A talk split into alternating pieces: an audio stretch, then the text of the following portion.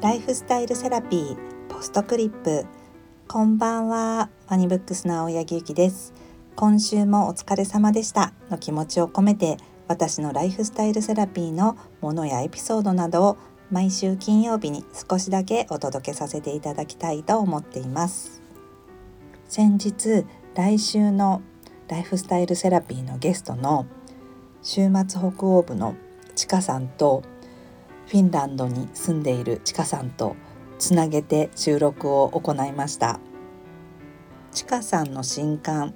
マイフィンランドルーティン100ヘルシンキ暮らし編という本が9月21日に発売されるんですけれどもこの本はちかさんのフィンランドが好きっていうもう止まらないフィンランド愛がたくさん詰まっていてもう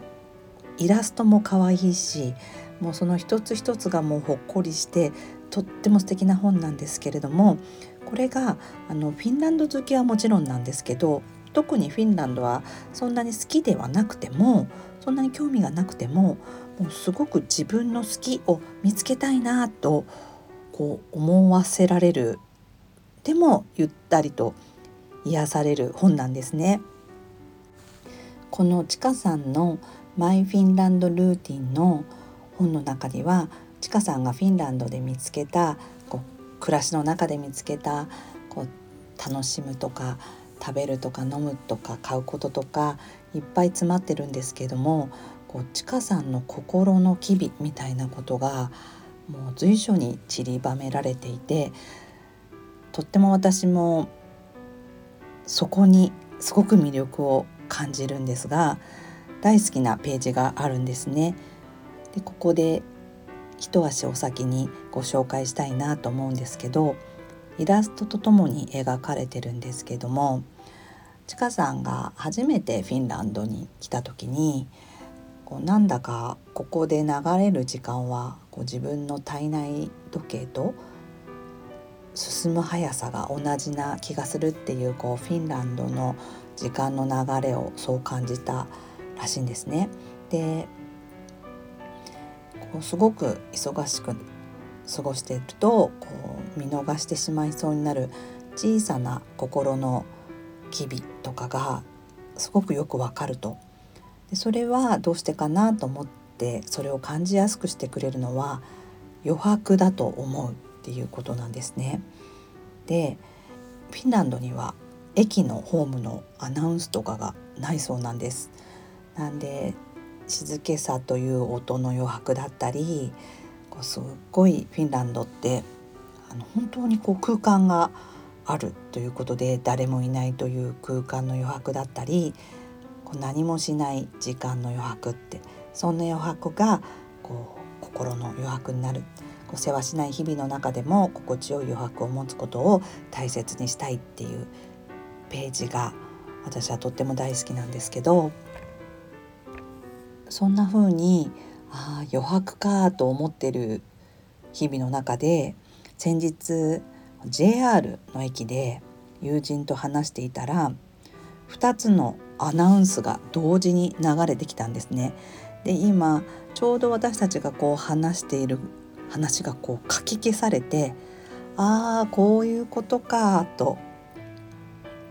本当に納得したんですね。こう話しても声が伝わらないのでまあそのままな黙って無言で電車に乗ったんですけどそんな風にこれがこのアナウンスがもう矢継ぎ早に流れて重なって流れるあこういうことかと思っていてその話をこのちかさんのマイフィンランドルーティンの余白の話を友人に電車の中で話していたらちょうどその目の前の電車の窓にシールが駆け込み乗車は危険です。ドア閉会時には足を挟まれないよう十分気をつけてください。でもたくさん注意喚起が貼ってあってあこれは目にもすごい刺激があるなと思ってまた逆にこう車内の非常ボタンの SOS マークこう真っ赤なものが逆に目に入らない。ここの方がこれを知らせるのが一番大事なのに目に入らなくなるなーなんて思ったんですよね。でまあ、日本人のこのきめ細やかな配慮とかサービスとか本当に素晴らしいと常々思ってるんですけどなんかここまで全部気をつけてください。こうですよあですよって注意喚起がいっぱいあると逆にこう自分で危機管理ができなくなってなんとなく幼稚ななんか大人になってしまうような感じもすごいして、まあ、ある程度は自分であ気をつけないといけないなって思った方がいいんじゃないかななんて思ったんですね。そんな出来事がありつつもう一つあの一人時間もそうですよね。こう同僚とか友人とかパートナーとのおしゃべりもこう楽しいけど一人の時間をちゃんと持ってみるっていうのもこう今また改めていいなと思ってるんですけどこの本の中にもちかさんのフィンランドの友人の方がその一人時間ということでなんか今週末はこう何もしないという予定があります。って言うんだそうですね。あなんか日本人はこう何もしない予定が今日ありますってやっぱり言わないなと思ってて